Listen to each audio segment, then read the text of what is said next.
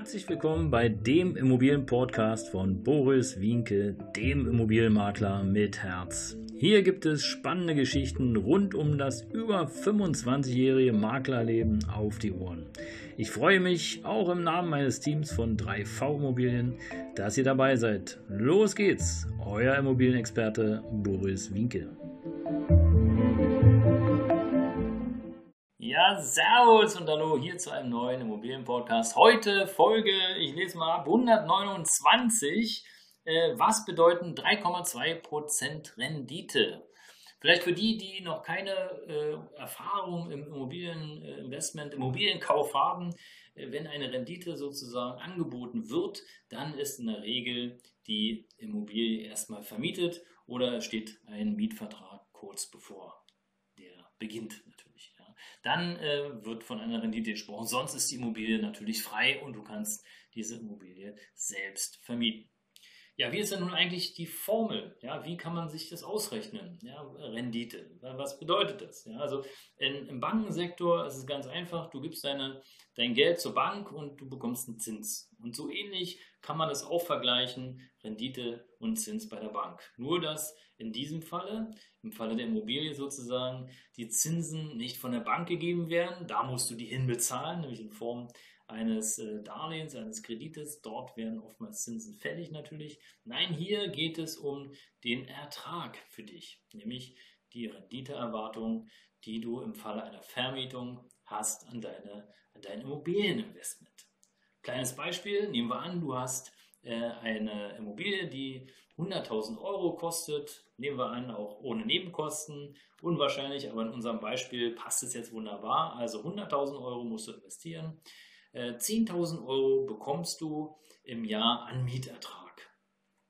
Dann rechnest du ganz einfach 10.000 durch 100.000 ergibt 0,10 mal 100, weil du den Prozentsatz wissen möchtest, ergibt 10%. Also du hast sozusagen eine Rendite von 10% auf dein eingesetztes Kapital. Hört sich natürlich erstmal klasse an, ist auch klasse. Die Wahrscheinlichkeit, 10% heute mit einem Immobilieninvestment zu erzielen, hm, die ist in weiten Teilen Deutschlands nicht so hoch.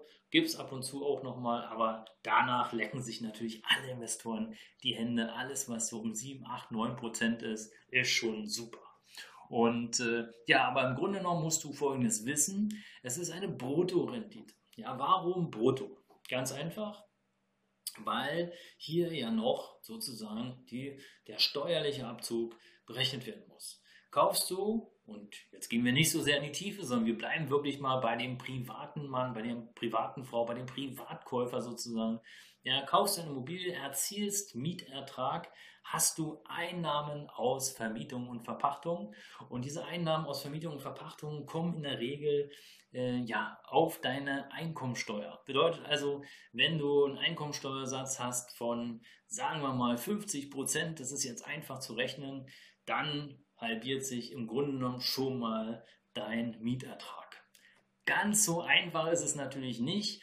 Wenn es so einfach wäre, dann könnte man es ja auch einfach berechnen, dann würde es auch jeder machen. Klar ist hier natürlich noch zu berücksichtigen, dass du auch Abschreibungen auf die Immobilie hast, in der Regel 2%, äh, 2,5% pro Jahr, und, äh, aber nur aufs Gebäude und noch andere Vergünstigungen durch ähm, ja, Kosten, die entstehen, durch Reparaturen, durch Mietausfall, äh, durch Hausverwalterkosten und, und, und, alles, was da noch zuzählt.